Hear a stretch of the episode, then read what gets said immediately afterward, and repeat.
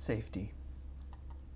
Too many terms stand in unnecessary opposition, principled and nuanced, strong and nonviolent, free and safe. Safety is often defined in terms of absence, the absence of danger, risk, choice, fun. But safety can also be described as an abiding presence of opportunity, room to explore, a guard for your creativity, choice, and therefore freedom.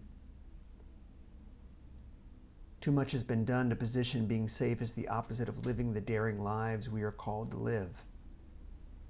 When in fact, it is through largely being safe that we are given the opportunity to step out and then risk when it really matters, rather than having to risk constantly.